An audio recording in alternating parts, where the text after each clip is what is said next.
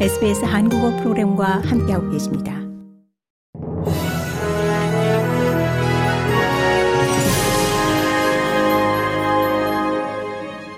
(2023년 12월 11일) 월요일 아침에 SBS 한국어 간추린 주요 뉴스입니다.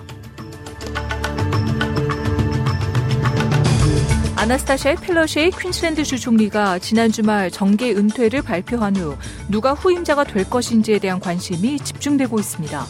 9년간 주총리를 역임해온 펠러셰이 주총리는 차기 노동당 당수가 선출될 오는 15일 퀸즐랜드 노동당 의원총회까지 주총리직을 수행한 뒤 이달 말 의회를 떠난다는 계획입니다.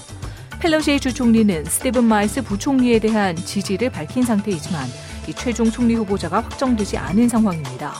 샤논 펜티먼 보건장관과 캐메론 딕 재무장관 또한 후보자로 거론되고 있습니다.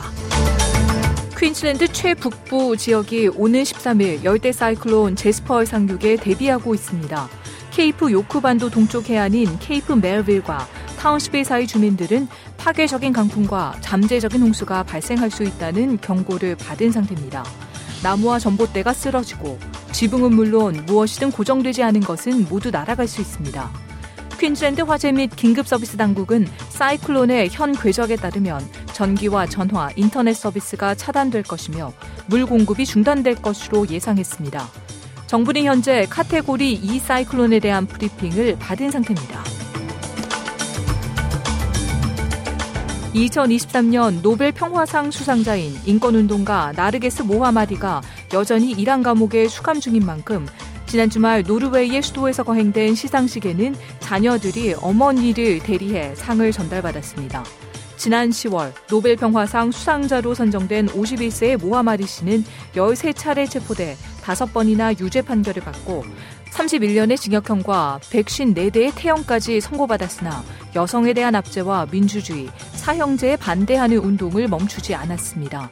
모하마디 씨는 노벨 평화상을 수상한 19번째 여성이자 2003년에 수상한 쉬린 에바디 씨에 이은 두 번째 이란 여성입니다.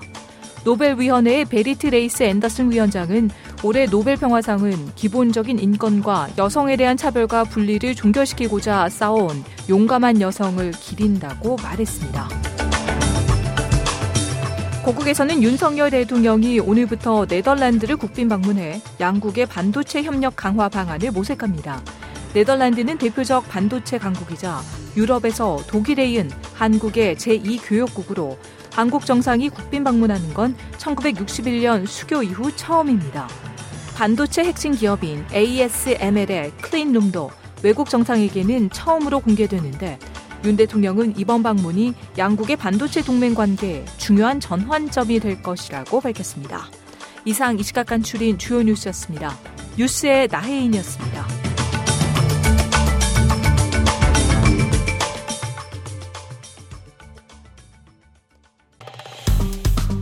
좋아요, 공유, 댓글, SBS 한국어 프로그램의 페이스북을 팔로우해주세요.